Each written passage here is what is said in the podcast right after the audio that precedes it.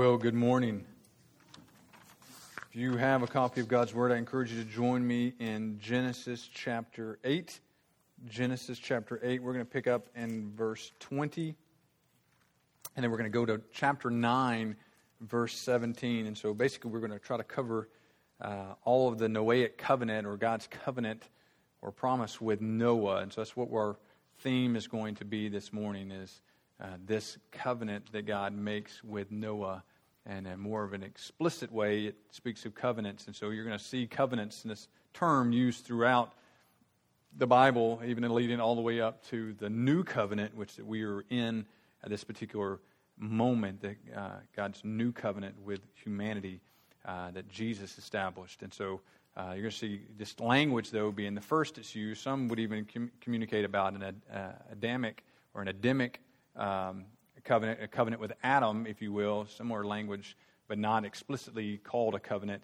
So this will be the first time you'll see this language as it relates to humanity being the Noahic covenant. And so uh, you'll continue to see covenants with Moses, the Mo- Mosaic covenant coming up, Davidic covenant, and uh, uh, Levitical covenant, if you, if you will. You'll see that, um, that uh, throughout. And then, of course, the new covenant as well. So you'll be walking through these covenants as we um, uh, walk through these, you'll be seeing covenants um, that will be given and be, be established. And so I want you to pay attention to this. This is where we'll be this morning God's covenant with Noah. So let me read Genesis chapter 8, uh, beginning in verse 20, and then we're going to go to chapter 9, verse 17, where we'll see this uh, play out in its entirety. And then next week we'll begin picking up with Noah's descendants, uh, the nations that are descended, and maybe even hit the Tower of Babel in next week's sermon as well. So let's read Genesis 8, beginning in verse 20. The word of the Lord says Then Noah built an altar to the Lord and took some of every clean animal and some of every clean bird and offered burnt offerings on the altar. And when the Lord smelled the pleasing aroma, the Lord said in his heart, I will never again curse the ground because of man, for the intention of man's heart is evil from his youth. Neither will I ever, ever again strike down every living creature as I have done while the earth remains, seed time and harvest, cold and heat, summer and night, day, summer and winter, day and night shall not cease. And God blessed Noah and his sons and said to them, Be fruitful and multiply and fill the earth. The fear of you and the dread of you shall be upon every beast of the earth and upon every bird of the heavens, upon everything that creeps on the ground, and all the fish of the sea. Into your hand they are delivered. Every moving thing that lives shall be food for you. And as I gave you the green plants, I give you everything. You shall not eat the flesh with its life, and uh, that is its blood. And for your lifeblood, I will require a reckoning. From every beast, I will require it, and from and from man, from his fellow man, I will require a reckoning for the life of man. Whoever sheds the blood of man, by man his, shall his blood be shed. For God made man in his own image. And you be fruitful and multiply, increase greatly on the earth, and multiply in it. Then God said to Noah and to his sons with him, Behold, I establish my covenant with you and your offspring after you, and with every living creature that is with you, the birds, the livestock, and every beast of the earth with you, and as many as came out of the ark. It is for every beast of the earth. I will establish my covenant with you, that never again shall all flesh be cut off by the waters of the flood, and never again shall there be a flood to destroy the earth. And God said, This is the sign of the covenant that I make between me and you and every living creature that is with you for all future generations. I have set my bow in the cloud, and it shall be a sign of the covenant between me and the earth. When I bring clouds over the earth, and the bow is seen in the clouds, I will remember my covenant that's between me and you and every living creature of all flesh. And the water shall never again become a flood to destroy all flesh. When the bow is in the clouds, I will see it and remember the everlasting covenant between God and every living creature of all flesh that is on the earth. God said to Noah, This is a sign of the covenant that I have established between me and all flesh that is on the earth. Let's pray. Father, we thank you for the truth of your word. Pray that you would help us this morning to uh, render from it what you want us to understand about you and about your character and about your nature. I understand about the promises that you make and how those promises are uh, an eternal promise, Lord, that you will not go back on your word. And so you um, are showing us more of your nature, showing us more of your power, more of your, your omniscience and omnipotence and omnipresence. And you uh, can make these promises unlike us because you have the power to ensure that they come um, and that they maintain Whereas, Lord, we make promises and uh, we do not have the power to ensure that they happen. We can promise that we will do this or that.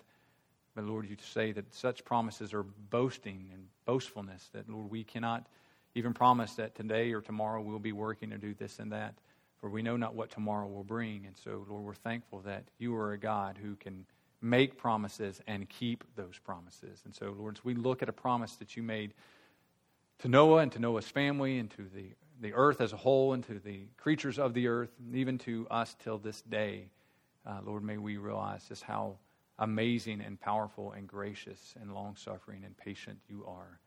And Lord, how wicked and in need of forgiveness and uh, that we are as people. And so I pray that you would help us and that, Lord, that we would glean truth from to this day that help us to understand our world that you've made and uh, you, the God who created it. Uh, help us to then uh, give even greater confidence that, Lord, we can go out in this world and be in it but not of it and share uh, you with others that others may come to a saving knowledge of your truth. And we ask all this in Jesus' name. Amen. Well, I want us to see four major points that kind of come out of these verses this morning, and I believe we'll be able to take off and land, and that is a good thing so that we can uh, see it all together. And it's not going to be overtly complex, but uh, hopefully there'll be uh, a variety of things that you will glean from this. Hopefully, some things that you would not may known already, and it will be a help to us uh, to see the text uh, come into fruition and help us to be able to defend our, our faith, to be able to explain uh, the God uh, that we believe in, the one true living God, uh, to come to have greater confidence in, in knowing Him and, and understanding Him, have greater confidence and, under, and clarity in our knowing ourselves in light of Him and His righteous character. And so, hopefully, from this, it will be a blessing to us and to be able to show us some things that, or even a reminder of things that would be helpful for us to know and to remember. So, at this point, we know that God had created everything in six days. He rested on the seventh day made Adam and Eve, the first two humans, uh, encouraged them to be fruitful and multiply and fill the earth, and they began to do that. Before they could even do that, uh, they sinned against the Lord, and from that you begin to see that then uh, they needed a covering, they needed clothing, uh, they needed a provision for them, they needed a sacrifice on their behalf, and throughout that you begin to see that there's a, a system, if you will, there's a, uh, a need for sacrifices that will continue to be seen. Uh, they end up having children, Cain and Abel. You see the sacrificial system that takes place there. And then you continue on, and then we see Noah, and he needs to take on these clean animals, these unclean animals, um, and that we're going to see that they're eventually going to be um, uh, the distinguishing characteristics uh, in Moses and the Mosaic covenant that's made there to help distinguish his people from other people. And it'll be uh, for food, even, but even at this particular time, you're going to see that they're helpful for uh, preserving uh, life of these animals. That's why there was more clean animals brought onto the ark. Because there's going to be a sacrifice that's made um, that's as soon as Noah gets off the ark. And so then there's instructions given to Noah. Uh, man is sinful, exceedingly sinful. The very uh, every thought and imagination of man, which is a generalization there, uh, is evil continually. And so God says, "I'm going to destroy the earth," but it's gracious. Chooses a family, communicates to that family. That family is faithful, and then ultimately is spared from God's wrath and judgments, which He sent through a flood, and as we've talked about, a worldwide flood. Uh, the waters uh, remain there after it rained 40 days and 40 nights. You have rain coming down from heaven 40 days, 40 nights. You got waters gushing up from the earth. And ultimately, for 150 days, the water was towering above all land so that everything perished except for what was in the ark and what few creatures could survive in the waters. And I'm sure even some of those creatures died that were in the waters as well. So ultimately, you're seeing a massive destruction. And so when Noah, uh, so then after a full year, um, of being on the boat, and eventually he's allowed to leave. And I can only imagine, just for a moment as we get started, to think about what he must have seen. If you've seen any localized floods, uh, if you begin to see, we watched a documentary once on um, uh, what's the name of the Thailand, uh, Phuket, Thailand, and uh, around Christmas time when there was the massive earthquake and then tsunami that hit uh, that area was amazing the devastation to begin to see and the amount of death and destruction. And to think that that was the entire planet, I can only imagine what Noah observed when he got off the boat. How much death did he see? I don't know, much might have been covered up by, uh, by the flood and by sediment. Uh, but I wonder how much that he saw and how different the earth was when he got off the boat. Uh, and so this is, or got off the ark. And so this is exactly what he's going to be encountering, right? He's been on the ark over a year. Uh, after the 40 days, the water began, uh, the 40 days of rain, they were able to open up the window and he's able to look across the landscape and see um, water everywhere and then began to release the raven, release the dove uh, to be able to see if there could be a place he could find um, uh, a place to uh, put his feet and to be able to walk and ultimately come to rest on Mount Ararat, on the mountains of Ararat. And so ultimately we begin to see that's where we find ourselves. He's released, and then the moment he gets off the ark, he was given some instruction and then he gets off the ark, and that's where we find ourselves. Uh, that the first thing that Noah does is to build an altar to the Lord, right? That's where we see. And so, in that, you're going to see a response from God is that God's going to make a promise. God makes a promise uh, when He provides that sacrifice. Now, uh, it's not recorded he necessarily said this to Noah. Uh, it just simply says that Noah built an altar to the Lord and took some of every clean animal and some of every clean bird and offered a burnt offerings and offered burnt offerings on the altar. And when the Lord smelled the pleasing aroma, the Lord said in his heart, right? So it's not communicated that this was communicated to Noah. It's just that this is what was then trans, uh, was, was communicated to Moses when Moses was recording this. And so we don't have record necessarily this was communicated to Noah specifically. But this is exactly, it's going to be reiterated later in the actual covenant itself, but this particular portion, we don't know if Noah knew uh, this is one of the areas where God was pleased with him, but this is exactly how he responds. So now you're seeing why the extra animals, of the clean animals that were designated, there were seven pairs of those because he's going to sacrifice some of those. And it's interesting that he uses the term burnt offering. Uh, as it's then used in Moses' day, was going to be a sin offering. The burnt offerings were to be fully, uh, every bit of it was burned and went to the Lord. It wasn't, there were some offerings that were be able to take uh, sacri- uh, portions of the sacrifice off, and the priest would be able to eat it, or even the person who gave the offering was able to receive and eat from the offering, but not the burnt offering. It was fully received and fully given to the Lord. And so you see here, that's exactly the type of thing that Noah does, or at least is listed here that he does as a, offered of burnt offerings on the altar, and not just some, um, but he took some of every clean animal and some of every clean bird. So he didn't take all seven pairs, but he's going to take some of each of the uh, seven pairs of the clean offerings of every animal, and he's going to burn them. And in that, you begin to see that it was as if it is indeed intended to be what the language here is used a burnt offering, and it would be one that would clearly be an offering of thanksgiving, an offering of praise, but an offering in light of sin. And so you begin to think about that uh, on the ark. Uh, as they were there, that they weren't sinless, I'm sure, in that year. Imagine trying to go a year being sinless, so it's not going to happen, despite the fact that they are um, uh, righteous and they were declared righteous because God granted them righteousness doesn't mean that they were perfect or sinless. And so, even though, once again, there's not a, a sacrificial system in place at this particular time, we know there's uh, at least some form of sacrifice that's taking place, uh, that's being given. And it's not explicit, it's not mapped out completely, uh, but there's aspects of it that must be similar to what was given to Moses. And so, the language is similar that's being used here. And so, was he acknowledging uh, thankfulness? I'm sure. Was he acknowledging praise and worship? I'm sure. Was he acknowledging uh, maybe looking at the amount of devastation, amount of uh, sin, uh, or the effects of sin, the amount of death as a result of sin?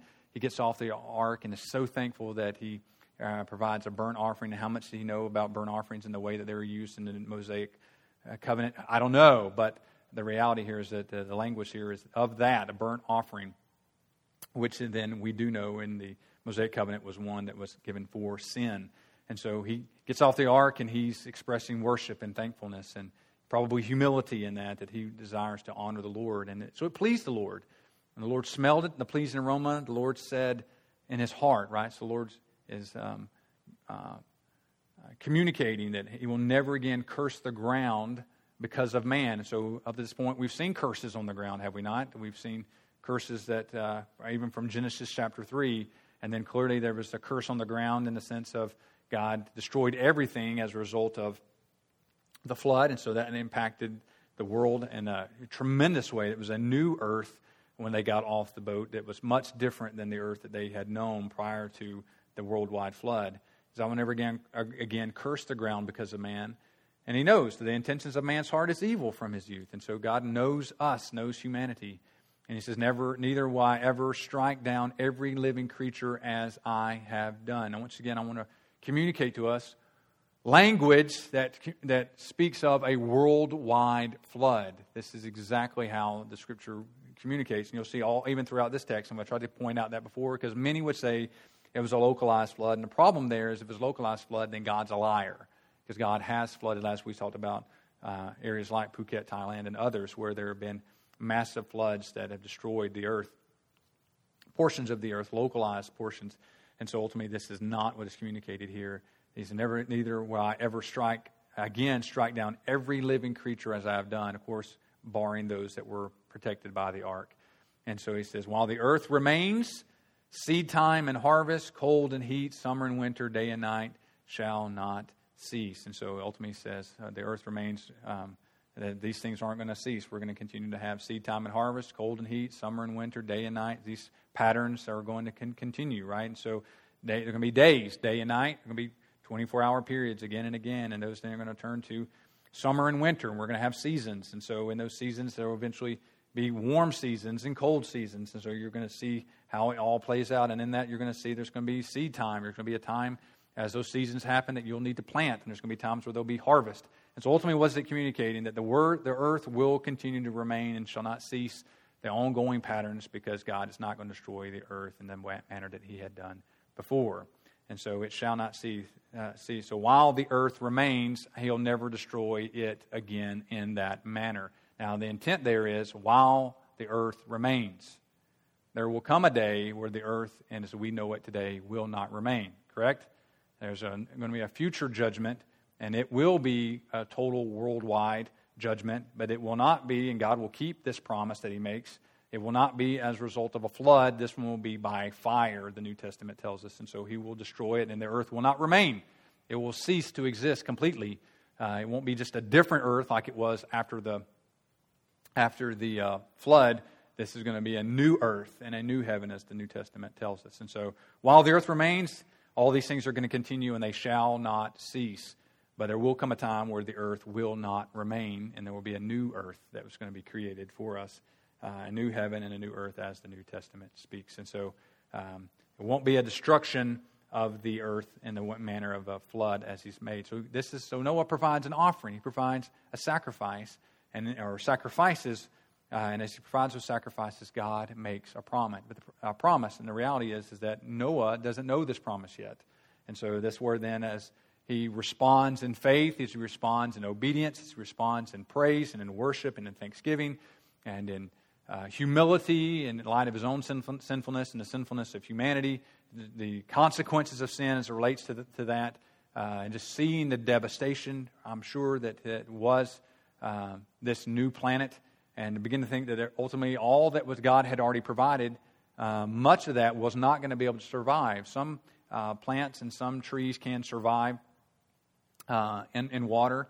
Uh, but whether they could or did, if not, it could be barren in many, many ways. Um, and so uh, it wasn't completely barren. Some things did survive, or, or, or God ordained it to survive, because ultimately there was an olive branch that was brought back. Uh, and so ultimately you begin to see that that is one of those that can. But then much had to be uh, planted and had to be used um, through the seeds that were taken on the ark. And so I can only imagine the devastation that Noah had seen. You begin to think about that uh, coming off um, the ark and how much devastation he would have witnessed had to be extensive. And so God makes a promise. He builds an altar. Uh, first, uh, we're seeing of those type of terms here. Builds an offer, has a burnt offering, and it was pleasing to the Lord. So God makes a promise. Noah doesn't know the promise yet, but God makes a promise. And then you see then that he's going to get informed of this promise. He's going to be informed, and so you're going to see that God blesses Noah and his family. This is chapter 9, verses 1 through 7. God blesses Noah and his family. Exactly what Scripture says in verse 1. And God blessed Noah and his sons and said to them, Be fruitful and multiply and fill, fill the earth. And so one of the blessings is uh, you're going to have an opportunity to continue to fulfill the, the corporate global command that I had given Adam and Eve, right? So now Adam and Eve are gone. Um, all humanity is gone except for these eight people. And so Noah and his sons, his three sons, and all of their wives are to be fruitful and to multiply and to fill the earth. Same command that was given to Adam and Eve is the command that's given here, as we spoke of last week. But now there's a new earth that we're going to be seeing. There's a new planet, in, as you will, that they're seeing. And so they know had to be fearful.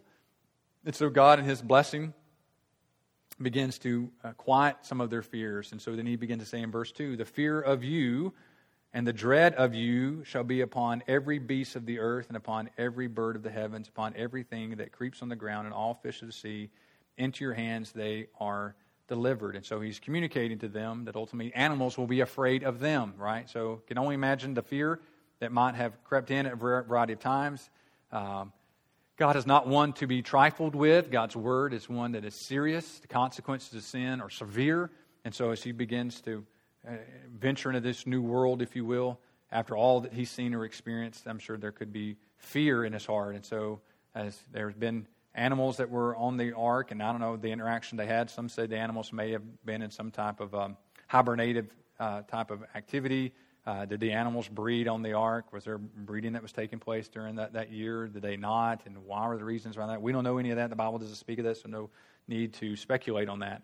The reality on this, is they're getting off, though, uh, is how are we going to interact in this new world? How are the animals going to interact? And so God says, one of the blessings is going to be that I'm going to place the animals to have a fear of you, a dread of you.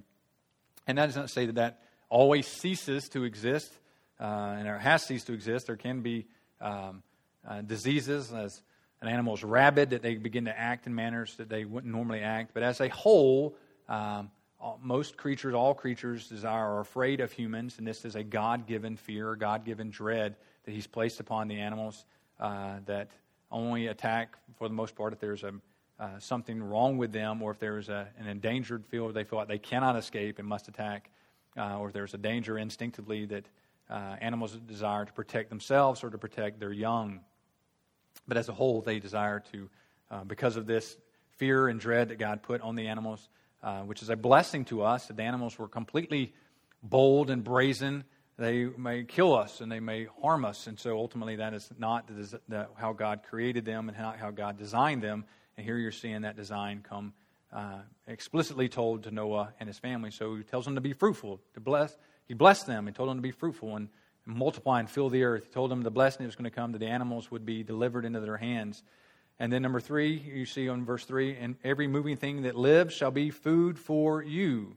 And as I have gave and as I gave you the green plants, I give you everything. So now you're beginning to see that where there was no carnivores before, now that doesn't mean that they man in its sinfulness did it. Um, already eat uh, animals. Potentially that could have been the case, uh, especially with those who weren't desiring to honor God.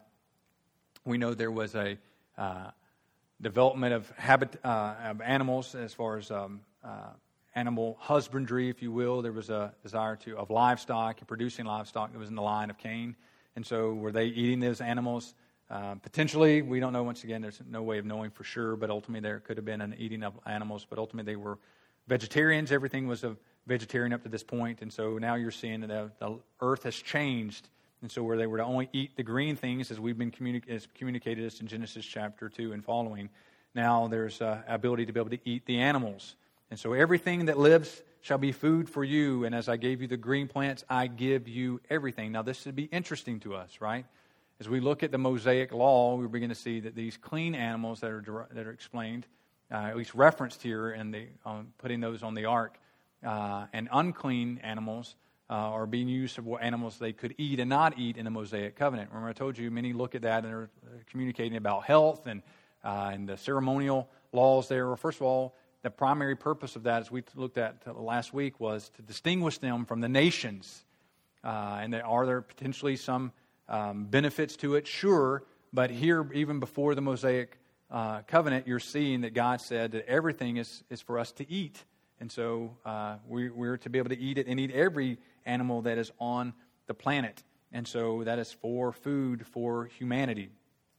And so as you begin to think about that, just be cautious, not to say there's not some benefits that we can learn from um, eating healthy. And, and clearly, the way we are producing animals in our current day is not, uh, they, in many ways, as far as the way they're harvesting the animals to, for mass production, is not the way God had designed it. And there's much uh, consequences, I'm sure, to that. However, uh, we want to be cautious not to put limitations on that because even the New Testament says that ultimately we can eat anything. That they, Acts chapter 10 and other references is that these animals are good for us to eat, and so we can do so. And so there's no limitations after Noah and the ark for them to not be able to eat the one animal versus the other animal. So they're all available for us to be able to eat. Just as the green plants were able to eat, I give you everything to eat. Now there's one caveat Verse 4 But you shall not eat flesh, so you shall not eat these animals with its life. So don't animal eat the animal with its life, that is, its blood. And so clearly some would say eat its, its flesh with its life, and is it, eat it while it's still alive, uh, which would be weird and, and uh, gross. Uh, but then even more so, it's communicated here that it's speaking primarily to life is its blood. Don't eat it rare. It needs to be cooked. And as we look now once again of uh, medical uh, examinations and of bacteria, you begin to see why cooking it prevents us from things that they did not know at that particular time, but had to respond simply by faith and doing it the way God had told them to. Uh, that it protects us now because now we are more aware of bacteria, we're more aware of diseases that can harm us. And so at this particular time, he says, don't eat it with its blood. And so, and this is one of the New Testament requirements too, that uh, as it's given to the Gentiles, uh, that in Acts 15 and others, where they're talking to whether or not the Gentiles and, that are converting uh, to Christianity need to become Judaizers, and these are one of the requirements that it places on it that they would not eat its flesh with its blood. So clearly, uh, that has not changed. God still knows and has designed uh, that there are in, in our uh, fallen world there's diseases and there's bacteria that can harm us, and so we want to make sure that we are not. Um, spreading those diseases and spreading that bacteria that could be harmful to us. And so he says, So eat everything and anything that you want, but you should not eat flesh with its life, that is, the blood. And for your lifeblood, now he's going to then transition from that. And as he's blessing and giving blessings, he wants to protect them. So all these are blessings. Be fruitful and multiply. Fill the earth. That's a blessing. The animals are going to be afraid of you. So that's a blessing. They're all been placed and delivered in your hand. That's a blessing. Everything that moves shall be food for you. That's a blessing. So you have now the plants to be able to eat as produce. You have the animals to be able to eat. Uh, and so everything he's given you, but there's now the caveats be careful. Don't eat the flesh with its life, that is the blood. And now he's going to say another blessing. And for your lifeblood, I will require a reckoning. From every beast, I will require it, and from man. So if an animal were to, even though they're afraid of you, if an animal were to uh, harm a person, it's going to require its blood for your blood, right? And if a man kills another man, it will require his blood. And so, uh, as it continues in verse 5, from his fellow man I will require a reckoning for the life of man. In verse 6, whoever sheds the blood of man, by man shall his blood be shed, for God made man in his own image. Which is interesting that we're at this particular passage as it relates to even uh, recent communication from the Pope of the Catholic Church, who recently denounced capital punishment. And it's communicated that that is uh, not the direction that they, uh, the Catholic Church will go, and as the vicar or the mouthpiece for God, as uh, they teach, that ultimately then capital punishment is not to be on the planet. The problem with that is, is that's not how the Word of God communicates, right? This is um, what is being spoken of here is that ultimately if you shed the blood of man, your blood shall be shed. Now, one of the greatest uh, determinants from um, punishment or from crime is punishment right? You begin to realize the consequences and the effects of your actions. It's a uh, God given grace that helps us to limit uh, what may take place on the earth. And now there's even conversations, discussions about how inhumane prison is for prisoners. Now you begin to think about that process that uh, how inhumane prison is for prisoners, despite the fact, I don't know if you've seen many prisons and three square meals a day and, and uh, clean places to be able to live and drinking water and bathrooms and so on and so forth. Uh, many places in the world don't have that. But you begin to allow those who uh, don't have any standard, that do not desire or are not afraid of anyone, um, and as judges begin to speak of, we're going to pray that God would raise up a judge to help us if we return to those days and where every man did what was right in his own eyes. It could be a very dangerous thing. And there are movies that, and I've not watched any, but there are movies that speak of this type of behavior, this type of activity. We've walked through some of those with uh, westerns, and you begin to see that, but even movies today of the various purgings that they talk about, uh, the is entitled Purge or whatever, where ultimately on this particular evening or this particular day, anyone can do whatever they want, and there's no laws against it. And so you begin to think about the mass uh, chaos and anarchy that would take place. And so Um, man needs restraint, and needs laws. And so here God puts forth a law that begins to talk if you take a man's life, your life will be required. And so it's a massive limitation there. And so we begin to think about the Catholic Church succumbing to the pressures of this world and, and beginning to, once again, another rejection of God's word. It's a dangerous thing for us to be able to look at. But here, long before the Mosaic covenant, instructions that are given are you can eat animals, you can eat of those, but then listen, you're not to eat man because why? Well, you can never eat a man if you didn't kill him, and so ultimately we're not to be eating people, uh, and we're definitely not to be taking man off our fellow man's life. For if an animal or a man takes life, then that life of that person or animal will be required, and you'll see that reiterated in the Mosaic laws as well. And then he says, once again, he reiterates in verse 7 and you be fruitful and multiply, increase greatly on the earth and multiply in it. And so you're beginning to see this multiplication and filling the earth. Well, this is important because then you're going to see a rejection of that, and you're going to continue to see rejections of that as uh, the Tower of Babel, as that they're wanting to see these, these large cities built, these large cities established, and not fill up the earth, but all be in one location. And so you're, uh, you're seeing a direct rebellious act against God's word in those. But you're seeing God makes a promise, uh, not necessarily communicated to Noah directly, uh, but definitely is recorded for us to be able to know about, just like we see in the book of Job. You don't necess- Job's not necessarily aware of the conversations that happen between Satan and God himself, but then we as a reader are made aware of it. Same situation that happens here. Noah provides an offering. God is pleased with that and then uh, makes a promise in his heart that we're communicated, uh, we're uh, uh, made aware of, that necessarily Noah may not have been made aware of at that moment. Then God blesses Noah and his family. Number three, God establishes a covenant with Noah. God establishes a covenant with Noah. Chapter 9, verses 8 through 11. Then God said to Noah and to his sons with him. And so it's called the Noahic covenant uh, with Noah directly. But what you're going to see, this covenant isn't simply with Noah or only Noah. It's Noah and his sons. It's going to be Noah and his sons and their wives. It's going to be Noah, his sons, and their wives, and uh, every, every living creature that's on the planet, as you will see here. So then God said to Noah and to his sons with him, Behold, I establish my covenant with you and your offspring after you, and with every living creature that is with you the birds, the livestock, every beast of the earth with you, and as many as came out of the earth, out of the ark, for uh, out of the ark, it is for every beast of the earth. And so you're seeing who it's with, who it's the promise, who's the covenant made with. And so you begin to think about what that means. Number one, something that God is going to establish. Uh, you're going to see these um, uh, unilateral type of covenants again and again and again where God's going to make it, but it's not a bilateral covenant. It's not between um, um, both are making promises. This is simply a one direction promise, right? This is what God's promising to Noah and not what Noah is necessarily promising to God. You see the same thing, this unilateral covenant made with Abraham as Abraham's put to sleep. Um, and um, God makes him and makes a covenant with Abraham. And the purpose of that is because Abraham would not be able to keep the covenant, but God would keep his promise. And so God's the one that's going to establish a covenant with Noah. He's the one uh, unilaterally it's going to give that. And so ultimately, and it wasn't just with Noah, it was personal, personally with Noah, but it was universally. Um, that it was with Noah, but it was beyond Noah. Uh, it was with his family and then with all creation itself. And so you're seeing that even the livestock and every beast of the earth is included in this. And so he's going to establish this covenant with them. And so then you think about the term covenant. What is that? And what does it mean? This binding agreement. And we don't use language like that. Probably the, one of the only areas where we're using the term covenant any longer is in what? Marriage. And uh, I think even as that continues to be undermined, that'll eventually cease, uh, and then you'll maybe lose the word completely as for what it means to, as a sign, a covenant, and to establish covenants. Uh, some documentation still carries it, but more and more as our culture moves away from uh, this type of language, uh, it's sad, but we're going to see that that language is not going to be used.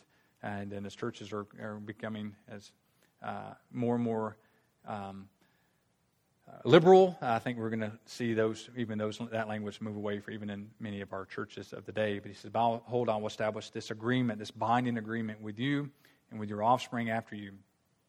In verse 11, he says, "I will establish my covenant with you that never again shall all flesh." There's that universal language again. All living thing um, uh, that were killed, this worldwide flood, and never again shall all flesh be cut off by waters of the flood, and never again shall there be a flood to destroy what? Just a portion of the earth, a localized flood? No, never again shall there be a flood to destroy the entire earth, right? So destroy everything. And so God is making a promise. God establishes a covenant, a binding agreement, a promise that God intends to keep and God intends to uh, fulfill. And so as we walk through this, we think through this, this is exactly what God um, uh, will do and has done. And, and as we look at uh, history and time, we begin to realize that so far over uh, these 6,000 years, that's exactly what's that's exactly what's taken place. That God has been faithful and He's kept His word. There's never been a worldwide flood again, and so this is the one and only time. And it's because God, when God makes a promise, unlike the rest of us, um, when God makes a promise, because He's not like us, He uh, is all powerful, all knowing, uh, and He's everywhere. He can ensure that His promises come to fruition. And so, unlike us, when we make promises, we cannot. And so, God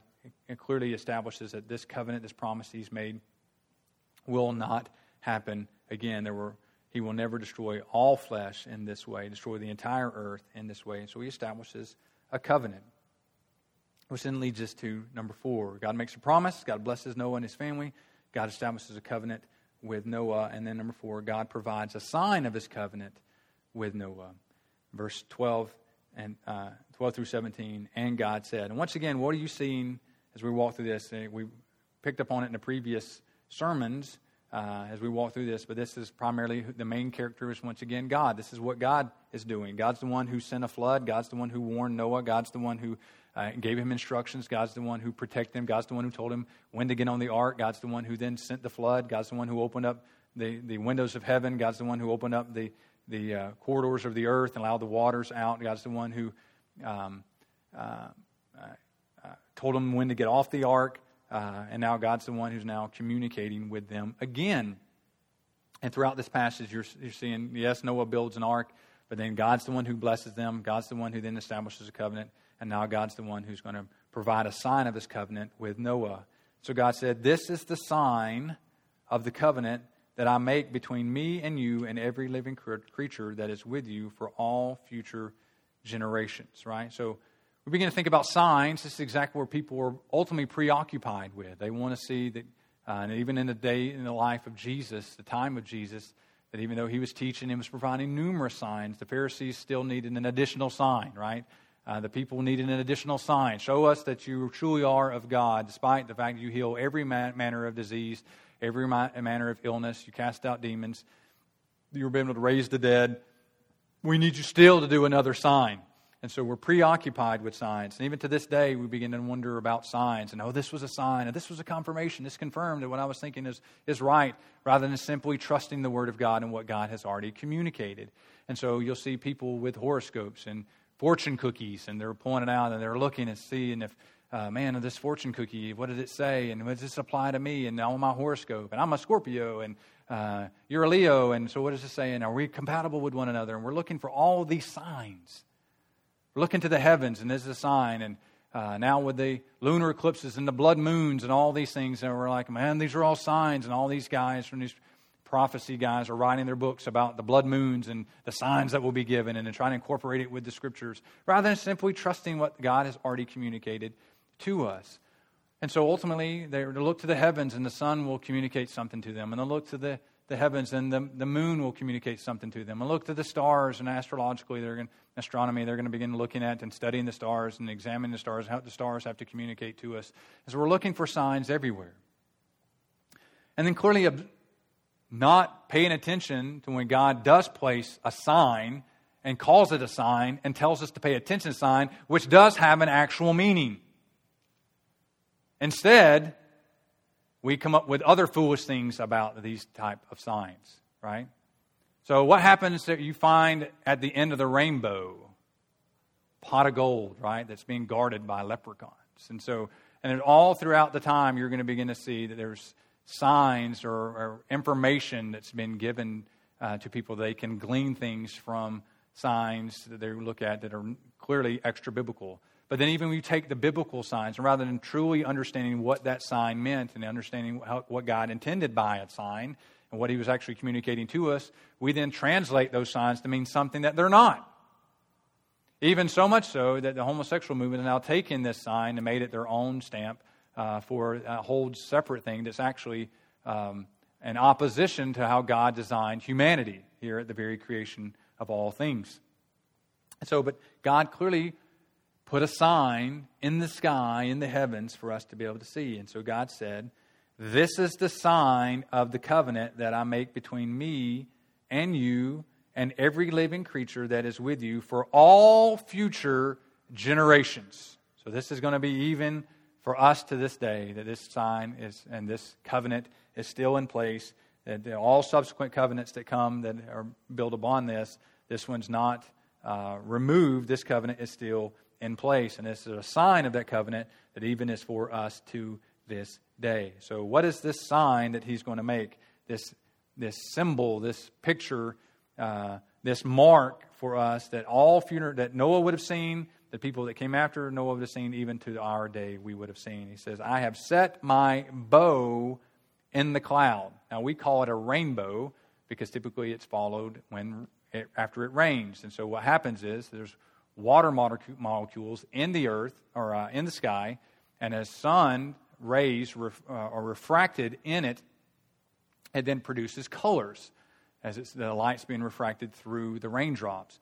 And so, where um, uh, the, the, the uh, there's a whole explanation behind this, but whether the, the, the rainbow colors come from the amount of refraction that takes place. And so, where it's a greater uh, length of refraction and a, and a, much tighter and more narrow refraction is where you get the different types of colors that begin to come out of it. But simply, it's where water's in the sky, which typically there's going to be water following rain, which makes sense because that was exactly how God designed, designed to destroy the earth was through rain. And so this is going to be a means to begin to give encouragement and for mankind not to worry, but to place their faith and trust in God every time it rained. Now, could you imagine the first time it rained for Noah? It would be a great time for him, assuming that it didn't rain prior to this. It seems like he got off the boat. Uh, doesn't give us a time frame. All this happened probably pretty quickly. Establishes this altar burns this uh, burnt offerings before the Lord. God is pleased with it and communicates and blesses them, communicates to them, establishes a covenant, and grants this sign that potentially this all would have happened before the next rain. I don't know. The Bible doesn't say. But if it had not, could you imagine the fear that would have, if God had not spoken to him again and had not told him the next instructions, how, how fearful he must have been? Uh, and that may have led to these burnt offerings. Who knows? But the reality is, how fearful it would have been if it had rained, knowing that the last time you saw this, God destroyed everything. And now he must be wondering, well, did I, did I mess up? Did my family mess up? It's raining again. And so one of the ways that God mitigated against that is God established this covenant and said, this will never happen this way again. I will never destroy every living creature. And so the next time you see rain, know this it's going to come shy of what you just experienced, right? It's not going to go to this full extent. And so ultimately, here will be a sign and so it will be a great reminder after that first rain, when if there was a rainbow, right, there was, we call it a rainbow, there was a bow in the sky, ultimately this picture would have been uh, for the symbol, the sign would have been a reminder to Noah that God keeps his promises and that it did rain.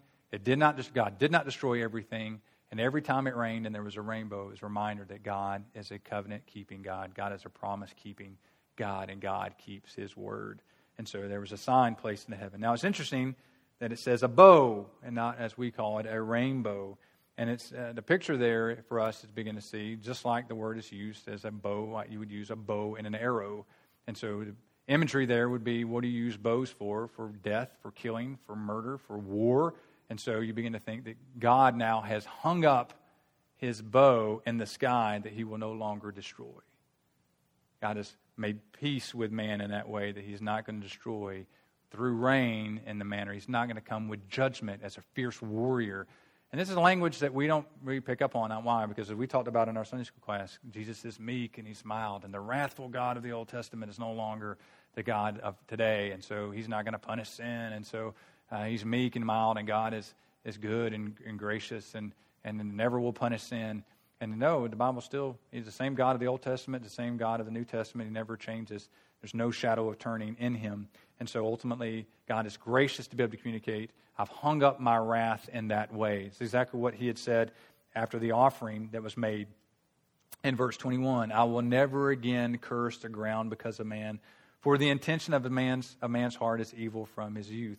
Neither will I ever again strike down every living creature as I have done. And so he's communicating that I know man is sinful, and I'm not going to, I'm not going to uh, pour out my wrath in this same way. Now, has God been wrathful towards sin? Sure. And uh, if we keep reading through the, the book of the, the, the Bible as a whole, you're going to see book after book after book where God judges sin and sinners alike for their rebellion against Him and His, and his word and His laws and His character and His nature. However, He says, I'm not going to do so. And so He hangs up His bow, His, his, his, uh, his wrath, if you will, this symbol of God's wrath over, over, uh, over humanity and against humanity. He hangs it in the sky, and it shows it's a covenant. He will not be wrathful uh, through rain as he was before. And I've set my bow in the cloud, and it shall be a sign of the covenant between me and the earth. Once again, this universal picture of not just Noah and his family, and not just the animals, but of all subsequent generations that will follow. When I bring clouds, verse 14, over the earth, and the bow is seen in the clouds, I will remember my covenant that is between me and you and every living creature of all flesh. And when it says I remember, it's not saying that God forgets uh, it's just that God is mindful, right? That He's mindful of us. And so every time when He established this and He, he performs these acts, we places His bow in the sky, is to continue to demonstrate that I am mindful of you. Just same way in verse uh, chapter 8, verse 1, but God remembered Noah. It didn't like He forgot. It's like, man, it's been 150 days. I completely forgot about Noah and, this, and, the, and the ark. I hope everything's going okay down there right? No, God remembers He's demonstrating His mindfulness, that He's compassionate, and He, he uh, is uh, speaking of God's being careful to um, consider us, and that's exactly the point. So I will remember my covenant that's between me and every living creature of all flesh. And the water shall never again become a flood to destroy all flesh. When the bow is in the clouds, I will see it and remember the everlasting covenant between God and every living creature of all flesh that is on the earth. And God said to Noah, This is the sign of the covenant that I have established between me and all flesh that is on the earth. So when we look at the sky, how often do we pay attention to these type signs, right? How often are we looking at this and just remembering and being reminded of how good God is and His faithfulness? Promises that we make and, and commitments that we make to other people that don't get fulfilled because either we do forget uh, or that we choose to do something different that might be in, in our best interest, uh, and that, that, we're unwilling to sacrifice now to make that a fruition, that things that we thought were going to happen were going to happen, and rather being good on our promise, we back out of our promises, we back out of our covenants, we back out of our, our commitments, and we think about covenants that we make in marriage and covenants that uh, we make or agreements that we make in, in law in a variety of different ways. Uh, covenants mean way as far as business deals that we establish, contracts that we make, that we make before God that we back out of these things, and yet we completely bypass this promise that God has made thousands of years ago, right? And that yet He's fulfilled His promise. He's capable of, of honoring this promise and capable of fulfilling that promise, and He has for generations done that very thing. And it's a reminder to us, and yet we're running around all the time looking for different signs rather than completely just trusting in what God has already said. And so, some takeaways for us is that number one, for us to remember and know God's promises. Once again, God sees us, and when we respond in faith and obedience, it pleases the Lord, just as it did here with Noah. The first thing you see that God makes a promise is because it pleased the Lord of, of, Noah's faithfulness. And so when we are faithful to the scriptures, when we're faithful to what God has commanded us, then it pleases the Lord, right? And so uh, we need to be mindful that when we honor the Lord, it's pleasing to Him, and that God, in that, responds in like manner, right? He knows all things, but yet he responds with us. And so our actions matter, so much so that when Noah responded in this faithful act, God made a promise. Number two, we begin to realize that God blesses us, and we should never, um, ever take for granted this blessing. This is a universal blessing that has implications of common grace for all people, right? Yes, it was this righteous man and his family, but how many people are unrighteous to live upon this planet that are blessed by this blessing just as it was with Genesis chapter 12 when we get there. Ultimately, Abraham's going to be blessed, and through this blessing, the whole earth will be blessed, right? Through this covenant that God makes with Abraham, the entire world will be blessed.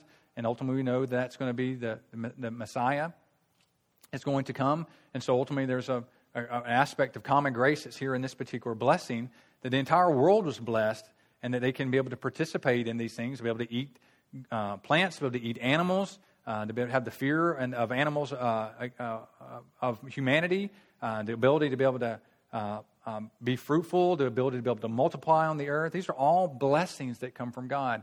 Blessings that, that come from the law of God as it relates to shedding of blood and, and governments, where the governments honor actually, actually do honor the scripture, whether they intended to or not. And there's laws that would, would guard against the shedding of blood and taking human life. These are all blessings that come from God. Do we thank God for them? We kind of, in a rote way, teach our children just to pray before meals and never really uh, teach them why. We're supposed to be thanking God for everything, right? And so now we've kind of made it, and even guys like Tim Hawkins make fun of it. And, it's like, and we begin saying things about the, the meal that it's not there. And he's like, Lord, take these Cheetos and bless them that they may nourish my body. Change the molecular structure of these Cheetos so it actually provide nourishment, right? Because we've made thankfulness into something weird, right? And what started out as genuine thankfulness becomes this rote prayer that we just pray because that's what we're supposed to do before we eat. Are we genuinely thankful for the food that we have? Are we genuinely thankful that uh, farmers have the ability to provide on their farms produce that makes it to grocery stores, which makes it to our house? Or if you pro- have your own garden, you provide and God provides uh, through the means of you working and sustaining it, God providing rain. All those ways you begin to think if you were to go through a drought or not have food, uh, we'll be extremely thankful when we have it. And so, are we thankful for the many ways of uh, blessings, the common graces God's given us to be able to get married and have children, to be able to eat plants and eat animals, uh, to have laws that will protect us, to have animals that are afraid of us, uh, to protect us so that our life on this planet may be fruitful and may be encouraging.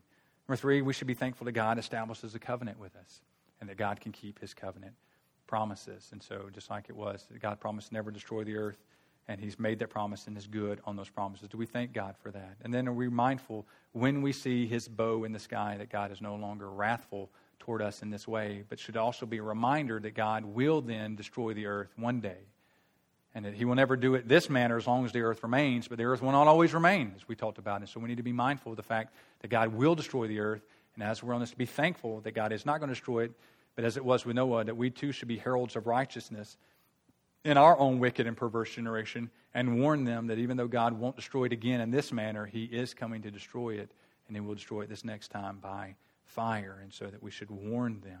And so takeaways for us practically to implement this into our life all because of an illustration of how God has done this in the life of Noah. And so for us to be mindful of this, to be take the encouragement from that, and for us then to, to pay attention to the signs that God has given us and quit looking for the signs that God hasn't given us and truly understand and, and treat God's word as it is, his eternal, everlasting word that is neither wrong or, or inerrant, or is neither wrong nor in error, uh, but is ultimately his word for us to trust and respond in faith. And so, therefore, if we do, we can actually enjoy our time on this planet rather than being worried and fearful because He's given us something to place our trust in, which is Himself, and has given us signs to begin to demonstrate He will keep His promise.